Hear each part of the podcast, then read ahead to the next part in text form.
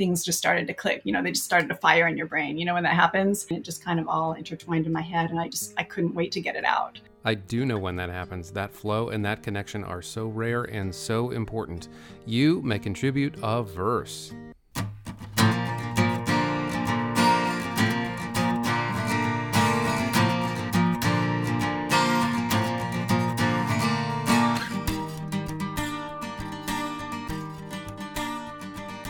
I'm Josh Munkin, children's lit author, father, science communicator, and podcaster, joined by Brenna Jeanneret, children's lit author, mother, avid climber and outdoors person, and podcaster also. This is the podcast You May Contribute a Verse, where we talk to kidlit creators, share their stories, and learn from their journeys. Debuts and layers and parallels, oh my. Today's conversation is with author Moni Ritchie Hadley, whose debut story is The Star Festival, published by Albert Whitman this year, 2021. The Star Festival is intergenerational, intercultural, loving, layered, and a little cheeky, a story of connection and caring.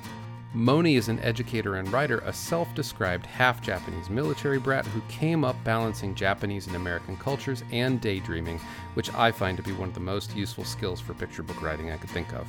The best of us comes from a place of personal connection and passion, even if we don't recognize it at first. We'll save the details to be revealed during our conversation, but Moni's experiences with bringing the Star Festival to life remind us to keep our minds, eyes, ears, and heart open so that the world can sometimes steer us in the right direction. Happenstance is a funny thing. Not only is the Star Festival Moni's debut picture book, but also Brenna's and my first recorded author interview after partnering up, which is also a result of happenstance and keeping eyes open for opportunity. Speaking of keeping eyes open, let's hear more about how Keiko keeps her eyes open for her Obasan. Here is Moni Ritchie Hadley's verse. And so we're talking about her book, The Star Festival, which I just got from the library the other day. Dude, Moni, it's so good. I was so excited to read it. And then I saw your picture on the back and I was showing my husband and my son. I'm like, that's my critique partner. Like, I know her. And they were like, that's really cool. Like, I was like, I know. Um, yeah. So, anyways, so the Star Festival, so written by Moni Ritchie Hadley and then illustrated by uh, Miz- Mizuho Fujisawa. So yes. I think that's right. Okay. I just wanted to give credit to the illustrator too. Um, and then published by Albert Whitman in just 2021, right? So it's yes. it's like very new. And that's your debut book, correct? It sure is. Yeah. Okay. And then so I guess the first question I wanted to ask was just what, you know, how did you get into writing? Like what is your background a little bit? And then, you know, how did you how did you come to write the Star Festival? Well, I guess, you know, if we go way back, I've always um, been kind of a creative. I've done different things, you know, a little bit of acting, a little bit of music, and then I, I played in um, bands for like almost 10 years. And then when my daughter was born, you know, that lifestyle just like went out the window. I couldn't be stayed out till two in the morning anymore. So um, I just needed another outlet, you know, and, and it was just a very natural progression because um, I was reading her books and I just love, um, you know, putting all these huge emotions and um, feelings and everything into a small amount of words. Um, and that's kind of essentially what you do with songs too, right? You don't have a, a, lot of room to write these long, long verses. So, so yeah. So I started writing when she was about uh, three, I guess it was. So that would be 2007, 2006, 2007. Yeah. So a long time. It took yeah. Wow. Years. Did you write your own music, Moni? Yeah. Mm-hmm. How do you find writing music versus writing picture books? I guess the experience is um, really different just because, you know, writing music and being in a band, it's there's so many personalities to, you know, you're constantly um, trying to you know there's there's that balance between doing what you want and having other people um, contribute to a song right? It's kind of like being in the marriage with four people being in a marriage with four people right? Which is really hard. Um, but it was fun for me also because you you start without a seed of an idea and then you know with books you you get critiques and you keep changing and changing but with um, songs and and play music a lot of times that happens more immediately when you're in a room with somebody you know and that it's fun to see how that develops too that immediate feedback sounds like really nice in a lot of ways. You know what I mean? Because I feel like Josh and I were talking before you came on just about, you know, keeping keeping your draft straight and then like trying to keep up with critiques or like sometimes I'll send out a manuscript for critique and then I'm waiting and waiting and waiting and by the time the critique comes back it's been however long in between and I've already revised it you know like several times because I just can't you know like I can't sit on it if it's if I know there's an issue I'm like oh shoot okay like let me brainstorm right? And so it's like hard to sort of keep up with that. But eh, like you're saying with music, it might be really nice to have it be like, oh, this is what I've got. Like, what do you think? And it's like, okay, well, this is sort of an issue. Let's like, you know, go off on this tangent and see how that works. So that actually sounds like really helpful. Like you could do a lot more, you could be a lot more productive yeah. in that way. yeah. And I know what you're saying about, you know, with the manuscripts, because that happens to me too. Like as soon as I get feedback, like two people, give me their feedback, I, I, will start working on it right away. But sometimes the, the ones that trickle in maybe, you know, a week later, they're helpful too because you can still be stuck on a uh, on a problem and have you know maybe you haven't found a way to resolve it yet. And so the the feedback comes in later and and sometimes you know they say it in just the right way that kind of clicks with you. What was the what was the inspiration for for the star festival? Was that something that you grew up with or is the, or was it you know stories you had remembered? Yeah well mo- you know it was really the first um, story that i i wrote about my the my japanese side because before then I, I just started writing actually a lot of concept books and very minimal word worded books um, that's what I was inspired by, and then that's what I started writing. So um, for years I did that. years, years I did that. And it, uh, when I retired from teaching, I took a class at the Children's Book Academy, and it was a character based class. And you know, with concept books, you don't always have a, a, fully developed character. It can it can be many things, but um, and then and then how does character drive plot? Well, I, I had started a few um, started to work on a few of my stories in that class, and I was like, oh, that's not going to work. That's not going to work. And so I pulled out um, a manuscript. It was very simple parallel story between um, a, a, girl and her grandmother, which was inspired by my mom coming to live with me, and um, kind of the similarities between raising a toddler and taking care of an elderly person. Um, and and I decided to work on that story. And through critiques and um, certain, you know, things I was learning in the story, I thought, okay, well, I need to put more layers into the story. And I had just been to the summer conference that year too, um, and somebody was talking about that, like how can you, how can you reach more than just one audience with this mm-hmm. particular book? So um, so I started I started to add more layers to it, and I had a, a pretty um, helpful critique by uh, an editor, and she she asked me, "Well, what festival are you talking about in this book?" I had changed uh, originally. Oba gets lost in a doctor's office, which was not oh. that exciting, you know, because I was I was taking, you know, you take kids to the doctor a lot. You take um, mm-hmm. elderly people to the doctor's lot. So that was my concept. And then, so I changed it to a festival. I thought, okay, that'll be more fun. She's like, well, what festival is it? I had no idea. I just hadn't thought that far. And then that's when I thought, oh, well, I had attended so many as a kid and I just had this general idea, okay, there's parades and cotton candy and fireworks. And I don't know, it's just a festival. Um, so I I, I had to research because I attended so many in Japan as a kid and I had no idea what I was celebrating. You know, it was just something we did with my cousins and had a lot of fun and, um, you know, wore kimonos and, you know, lit fireworks and little sparklers. And um, so I had to research and pick one. And when I did that, you know, just a flood of memories came back and I started to identify, oh, we were celebrating this holiday or this holiday. And my mom helped me a lot with that. And um, yeah, and then so I picked the Star Festival because it was beautiful and colorful and, you know, all the streamers. Um, yeah and and and then and then when i read the history of the festival and um, the folklore that went along with that, I, it just things just started to click. You know, they just started to fire in your brain. You know when that happens, um, and I and I started thinking about my story and the the story of the festival, and it just kind of all intertwined in my head, and I just I couldn't wait to get it out. So that was the beginning the, of that. Yeah, it's so funny the parallels between the Star Festival being festival being hinged on um, apart and together is the same theme that you're exploring with the with the, the um, Oba and the child character, or you and the you and your mom characters in the book being apart and together. Was that intentional as well?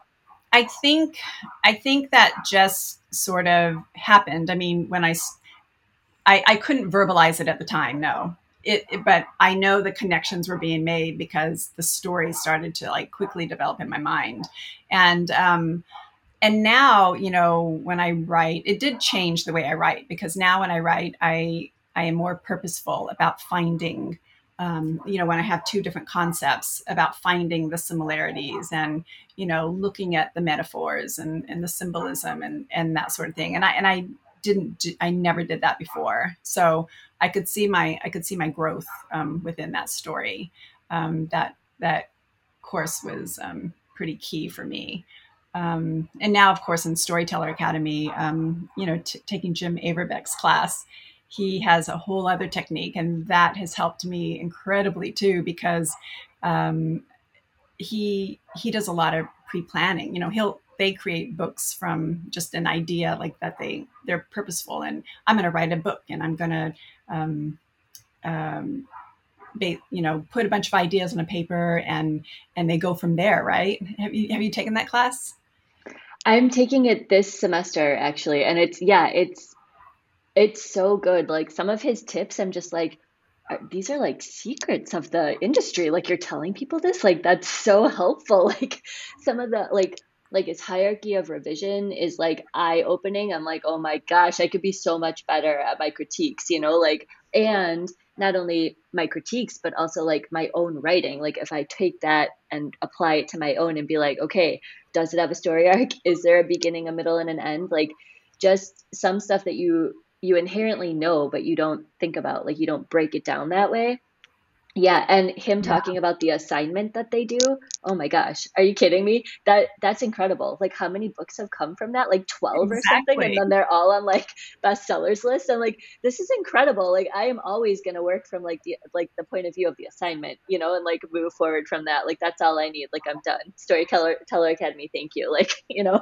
Yeah, they so, create an assignment and then they develop stories from that. And I and I don't really use that technique. I I usually have an idea first but then mm. all his pre-planning, I, I've incorporated some of that into my writing because I find that if I if I do research first and I start to look at parallels between words or phrases or ideas, then I, I my head is so much more full of information that I and tools that I can just use as I start to write my first draft. And my first drafts have become better um, since taking that course. Totally. Just thinking episode, about doing any research. Was, this episode brought to you by Storyteller Academy. classes, yeah, totally. I'll plug any class because classes right. motivate me. Yeah. yeah, yeah, they're so good. They're so good. But yeah, just doing any kind of research is because I was like, I I don't have to do research for a kid's book, right? Like it, this is just like my own imagination. Like I could just write whatever I want. But then like as soon as I started doing that, people were calling me and stuff and they're like, no, wait a second. I don't think that blah blah blah, you know, would happen in real life. And I'm like, well, I don't know. Let me check. Like that could that could happen. And so I'd research. And I'd be like, oh shoot, okay, I probably should start with actual research. You know, like uh, uh, if I'm gonna start somewhere, that's really helpful. You know, like just start from the basics, and then like Jim says, stuff starts to click, and you're like, oh, this would be a great idea for a story, and it like takes off from there. So it's yeah. And actually, so that reminds me, bringing it back to your story and your the layers that you put in there I love how mischievous the grandma is. Like it's not over the top, but it's like just enough that you're like, oh my gosh, she's so she's so endearing. And then I feel like it really um it really captures like the essence of the Star Festival too. Like these two lovers that came together and they just like were so into each other that they never got anything else done. That's also like kind of mischievous, you know? So they had to like keep them apart like all year long, except for this one night they got to like you know get together and do whatever they wanted. It's like it's so perfect. Like i love the grandma character in there. Thank you. Yeah. Yeah she's kind of based on my mom. Awesome. was there was there in the choice of going with the Star Festival, which I mean, we're talking about a lot of parallels between the characters in the Star Festival and your characters in the story. Was there any consideration to like having too narrow a focus for the book? I think about that in terms of like what we think of as Western Christian holidays. If you have any hint of Santa or Christmas in your story, it's going to get pigeonholed by publishers potentially as a, like a Christmas style book. I know the Star Festival is maybe not to the same level, but was that a was that a thought in the editorial process, publication process, or did that have any sort of factor for you? Um, not not that I know of. I think um, because there are other levels to the story it kind of works in its favor because at that time, especially, they were, um, you know, publishers were looking for own voices story, and so I thought, well, you know, I could write an own voices story, and, and like I said, it was a first um, Japanese themed story that I had written. Um, so I tried it, and so originally the story that I started with, um, you know, it was basically kind of one dimensional. It was a multi generational story concept book sort of. Um, so I think I was listening to Allyn Johnston from Beach Lane speak at the summer conference, and she was talking about you know putting layers into your story, and I think that's something to think about because you know for marketing purposes the publishers do look at that right? And we don't want to think about that as writers. We just want to write the story we want to write. But it is important because your first customer is to try to sell this book to the publisher right? Um, so so then so now you know if we look at the Star Festival, it's multi generational. It's based around a holiday, but it's not it's not just a story about the holiday. There's it's also a story in there, and it's set in Japan, which um, adds a cultural and educational component to it. So I think it works yeah. on you know, many levels. I agree with you. Thank you. um, so Moni, how many drafts do you think it took you to get to the point where it was like polished and ready to go? And then I guess like sub question, once you started querying it to editors, did you work with them on more changes or was it mostly polished before you submitted? I I would if I had to guess, I would say there was probably around 30 drafts you know it's it's hard to say what's mm-hmm. a draft sometimes you tweak little things and you know is that a new draft i don't know um, but but it went through two i mean it's like i said like you wouldn't recognize the original story the the original story and the draft that it the story it became um, what has what it has in common are the characters and you know a tiny little detail maybe Oba's toothless smile and you know they both had toothless smiles or something like that. I love that line. It was so good. Everything else changed. So, um, but I would have to say about 30 altogether, and that includes the editor's um, changes. And she did have, um, I don't think the story changed a lot after the editor's um, comments, but she did have certain um, parts of it that she wanted to bring out and highlight or certain little parts that weren't working. She really helped um, um, like like i'll give you an example. The the page where um, she she says i always do my chores right and and you see the futon in the back and it's a mess right um, she was saying you know she kind of asked me to bring that that aspect out a little bit you know to i, I forget the exact note but um, that was one of them. Yeah, it's a it's a line about pajamas, right? She's like, "Oh, well, you always pick up your pajamas, is that true?" or something yes. like that. And it's yes. yeah, you can see them in the back. Yeah, I thought that was so good because it's yeah, it's smart because then it appeals to the kids as well. But then like Star Festival, like that's interesting for adults. Like, so I I lived in Japan for three years, and reading your book like really brought back a lot of that, like some of the words and just like Obasan and um uh, Kiko-chan, like all of that, because I taught I taught little kids for a year as well, so it was all like those those you know hyphens at the end where like we use this all the time. Um, and it was just it, it brought back a flood of memories for me too because the the ceremonies and the holidays and just like the festivals like it it was so well done. But it's also like that i feel like that doesn't like the the colorfulness and the fireworks and all the festivities really appeals to kids. But then the actual like history of it or the culture and the background story is more for you know like adults can really get into it that way too. So it was like two really solid entries into the story. And then they they kept going like you're saying with the layers which I feel like that's that's just so hard as a writer to do that, you know, to get both of those, you know, to get the layers in there and solidly and sort of like woven together so expertly. Like it's such a struggle. So I, yeah, my mom really didn't. Well my mom didn't even know the um, history of the festival. I think. Oh, you know, interesting. And other um, Japanese people that have read it have told me like I never knew the story. You know, so that's yeah, interesting. Do you have, or are there any conversations around translations? Um, I don't know if that's happening. I, I asked a long time ago if that, or somebody asked me, and I, I, I don't know. I don't know when or if that happens. I, I ask. I mean, on on one hand, because it's a cross cultural book, and like you like you just said, you you are even potentially um, educating native Japanese folks on the nature of this festival.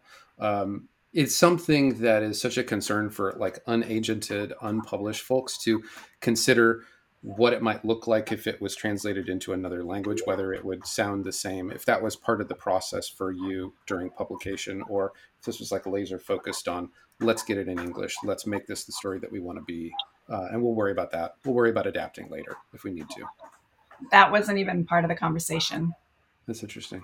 Yeah, and I and honestly, I'm having um, there's you know a local Japanese store Kinokuniya, and it's they they have a they're kind of like a chain throughout the U.S. There's only a few of them. I'm I am having trouble even getting it into that store. I don't know how to do it. Oh. Somebody help huh. me. Um, I, um, I, I actually sent my local one a copy. Um, this was during the pandemic um, when everything was closed down, and um, and asked also if anybody knew who the buyer was and, and nobody has a contact. And and then i went in there and i asked the buyer and they kind of didn't want to tell me. They they squeaked out a first name but i i don't know. Um, yeah. It would be lovely huh. if they carried the book but um, i don't know that they are yet. Huh that's so interesting. I wonder why they're so squirrely about it you know? Like I don't know. Local author and yeah, interesting. Maybe they maybe they just get inundated by people saying, "Carry my book," you know. Yeah, maybe so. Maybe so. Yeah. so, when you were querying this book, did you query editors and agents, and then it just so happened to be picked up by an editor at Albert Whitman, or did you go straight for the publisher and kind of skip the agent? Well, what happened was I was only querying agents. So I was really focused, hyper focused on getting an agent. So, um, you know, I didn't want, there's, you get different advice, but I didn't want to kind of, you know, muddy the pool and um, um, have, have a manuscript out there at a publisher's house when I really wanted to get an agent who would help me in that process. So mm. I only queried agents for the most part. Um, but then what happened is this in this course that I took, um, different agents and editors were part of the learning process and they were teaching certain components. And at the end of the course, you got to submit a pitch. So everybody who was um, a participant in the course, um, all the industry professionals, um, looked at the pitches. And I got um, I got an invitation to submit from the editor from Albert Whitman, um, Christina Pulles, and an agent also and the agent didn't work out but the publisher did. So she was the it was the only publishing house albert whitman that had it at the time. So so that's okay. yeah. Oh interesting. Did you ever end up getting interest from the formal query process? Um interest from agents? Um right. yes. I would say before I took the class, there were there were a couple um, agents that requested more work. You know, that's a whole other process, and um, but that didn't pan out at the time. So, so yeah, so the publishing um, interest happened before. And so you recently did get agented, which is super exciting. Congratulations. Thank you. Yeah. Do you guys have do you guys have anything in the works? Like are you working on something that is about to go on submission or are you sort of just in the editing phase or how is that going? Yes, she's sending out. Um, um, Sarah Stevens from Red Fox Literary is my agent, and she's sending out a story. And I am also working on another story um, that with an editor, and I can't say much, too much about it yet because it's not a it's not a sure thing yet. But I'm hoping for good news sometime soon. Yeah. Um, oh, awesome! Yeah. So wait, so you're working with your agent on on those projects, and then you also are separately working with an editor. So you have an agent and an editor separately that you're working with. Um, this one, this one came to me as a work for hire. So I'm, oh, okay. I'm working on a work for hire, and um, my agent is helping me with that process too. But she is sending out, um, you know, another story of mine also. Oh, so, very cool. Yeah. So it's not, it's not, like I said, it's not a sure thing yet. So I can't um, talk too much about it, but I'm, I'm hoping, you know, to, that it'll lead to an announcement at some point. Yeah. Yeah. yeah. I'll keep my fingers crossed for you. That's exciting. Yeah. We'll, we'll see if we can add to this episode. if this comes out by the time whatever whatever you're able to talk about you can um, do you, was it a conversation with your agent around the nature or theme of your work as a whole? Or is that something that you think about? You've got Star Festival out in the world. Do you think about how that's going to look um, like alongside other things that you've written that may be thematically different? Yes, I've thought about that a lot. You know, um, people talk about author branding. Mm-hmm. So, and I, and I don't really have a, a good answer for that because um, I, you know, so I've, I've kind of got my foot in the door with my Japanese stories, but I have a ton of stories that I've written that aren't Japanese themed. And, um, you know, before I signed with Red Fox, I, I got a couple, you know, I, I had some interest by some agents and then okay what three stories do you send them do i send them all japanese stories do i send them a mix and mm. I didn't really know. And at the beginning of the pandemic, I felt like, um, you know, if, if people took you on as a, a certain type of writer or author, they wanted you to have that, you know, that branding, like you're, that's what you were about and all about. And I don't know that for sure. That was my feeling about it.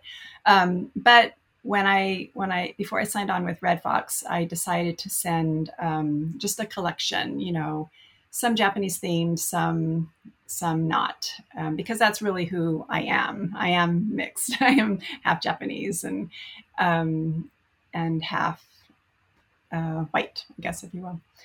And um, so, so that's what I did, and it just resonated um, with her. But I will say that the story that got got the attention was a Japanese themed story the one that because um, what happened is um, I submitted to Karen Grencik through a conference, and she she referred me to Sarah within Red the house Red Fox. Oh, and that was a Japanese is, story. Mm-hmm. Is that the one that I read recently? Yes, you've yes. Yes. The the one that I could yeah, okay. All of them I sent to her. yes. Yeah. yeah, awesome. I was actually going to ask cuz you know, there's so much talk about voice and what is your voice and you know, what do you want to put out there and it's like so hard to find your voice, which is kind of a crazy thing cuz like why is it so squirrely, right? Like I I am who I am. I know, you know, I know what I'm trying to say. So why is it so hard to pin it down? It's like infuriating. So I guess I was I was just going to comment on the fact that you know like you I feel like your voice is very strong in your other pieces too because I've had the you know I've been able to read your other stuff because we've been critiquing for a while. Um, but like you have you have a specific voice and it's not just a japanese voice. So it's nice to have that sort of range to pick from i feel like. Like i'm still trying to hone in on you know what my voice is. And when you say like oh should i you know should i send my japanese stories or should i send my other stories? Should i send a range? And my my thought is like oh okay, should I send my ridiculous story or my ridiculous story? Okay, like I guess I'll send them both and see, you know, see what happens. But hoping that it's sort of like a like the voice actually comes across because it's really hard to sort of um, condense that down. I guess is what I'm is what I'm getting at. But I feel like, um, yeah, I just I feel like your voice is pre- is pretty strong in what I've read, and so um, it's just an interesting topic for me, I guess, talking about voice. that's all. That's yeah, it, it is. And, you know, I, when I was, um, the first few years I was writing, I, I don't know if you can pinpoint it. Like you, you'll hear different people talk about what, what makes, you know, voice or how to find your voice, but it really comes from just writing a lot I feel like, you know, just keep writing new manuscripts, new manuscripts, and slowly it just sort of develops. You know, you start to see, oh, I'm I'm this and not that, and I'm this and not that. And I'm it's interesting because I'm, you know, like I said, I'm starting the illustration process also. And I'm a total beginner at that. And I'm going through the same process Like, how do I find my voice? I can't, I can't even, mm. I can't do it, you know, like not right now. I just, there's no way. I'm trying to decide between, um, you know, which mediums do I like to work in and, and I'm developing my skill level and I'm, you know, I just all these factors and I can't, I cannot pinpoint it. And it makes me crazy and I'm so frustrated. and I quit last week for two days. and I picked it back up again, and um, and and it's driving me crazy because I, I I know I know what I like when I look at other people's work, you know, but my skill level is not there yet. So I'm trying to find something that works for me at my level and something that I like and and yeah, it, it's just driving me crazy. I think it just takes time and it's going to take a lot of me practicing and doing different pieces of work and and then I'll find my voice, you know. So well, it's I'm, yeah, I'm curious what's behind the illustration. I mean, I've I've got aspirations to illustrate too and I used to draw as a kid like crazy, but I I don't do it anymore cuz I just the amount of energy and, uh, and myself that I'm going to have to put into being a decent illustrator is a mountain that's too high for me to climb. I'd rather put all my eggs in the in the writing basket. Is it a um, is it like a, a personal aspiration to be an author illustrator and combo and be able to illustrate yourself? Do you want to do work for hire, or is this an aspect of yourself that is is as important as as the writing piece? It's I think the second one you said that I want to write and illustrate my own books. I have no desire to illustrate anybody else's. I just, you know, that um, that play between words and images is so important, and I want to have that skill. I want to be able to write something and have the story tell the picture. You know, when we submit manuscripts, they they always say don't don't put in art notes unless they're absolutely necessary, right? But a lot of times I have the art notes in my head, and um, uh, and it's just it's just something, especially because I like to write very minimally in a minimalistic style. That's the way I used to write. Um, I just I just and I just love I love um, I don't know I kind of hate drawing. I've never been a drawer, but I love like paint working with paint and I've always loved, you know, walking into an art room and that that feeling of just being able to create. It's it's just about creating, doing more types of creating. And I can't stop myself even though I quit last week. I don't know. So that's basically it. I want to be able to write and illustrate my own stories, yeah. There's a vision that you have that um, other other people can translate but will never necessarily equal what you want for yourself. So something to work towards. Sure. I guess so. Yeah. But, but on the other hand, like when I see, I, you know, when I see words and pictures work so brilliantly together, I just aspire to do that, you know, and I know that, um, so, some of my stories, you know, maybe somebody else would, um, just make it better than I, I could ever. That's that's what illustrators do you know they they bring a new a new vision to your story which which um is so awesome because you're putting it's, it's just like being in the band. You're putting two two minds and you know for one concept. And i love that. So i, I think there if i ever got to that point where i could do that i think there are definitely some stories that i wouldn't want to illustrate of mine but there are some that i do and those are separate i'm kind of developing different stories like none of the stories you've read brenna would I'd want to illustrate. They're just mm. um, they're just different. Yeah, they're more um, my stories that I'm illustrating are are stories with very minimal text. Ones that probably wouldn't get picked up on their own. You know, because mm. if there's you know under 50 words. I'd, ha- I'd have to tell somebody what the story is pretty much, you know. A massive art yeah, notes, right. right. Yeah. Yeah. yeah, it would be like all art notes and like a couple of a couple of words. Yeah. Yeah. Totally. It's interesting that you make the um the correlation between the band and then like the writer and illustrator because it is kind of like that and i kind of wish there was more collaboration i understand why they like to keep you know keep writers and illustrators apart because there might be like artistic differences and all of that but it seems like it might be really fun to collaborate with somebody on a book you know to actually like have like a back and forth about like oh well i thought of this idea like this could be cool in the background or like maybe the illustrator has an idea and they're like i thought i'd you know put this in the background but maybe you could hint at it in the text over here. Like it could be really fun you know to go back and forth like that. Like i understand why you know publishers don't want you to do that but it could be that that does sometimes happen you know that's why i really like um you know i'm in an in-person group also. This is mm. um, my my long-term group and who i've been meeting with for a few years now. And that the dynamic is really fun when you're meeting in person and you have that discussion you know? Like i do like um, email exchanges also because you get the notes there. You can refer back to them over and over again. But when you have a discussion with your critique members you know the ideas fly you you start you start one idea and some people chime in well what about this? What about that? You know and somebody who has you know maybe more of a sense of humor than you do adds that a funny element to it. Somebody you know from a different culture might add another element to it. And and so there is a little bit of that and that's why i like um, meeting on zoom or meeting in person. Yeah that's true because the one the couple of times that we met over Zoom for the critique, that was new to me. I'd only done email exchanges up until then. And so that was helpful, except for, of course, like if people are trying to talk at the same time and then there's like the delay and the lag or whatever. So in person would be awesome because that would be, you know, just way easier to manage. But yeah, I, I especially like doing that too because like you're saying with like with the band and you're in person like it happens like right there and then you leave with like this great idea as opposed to mm-hmm.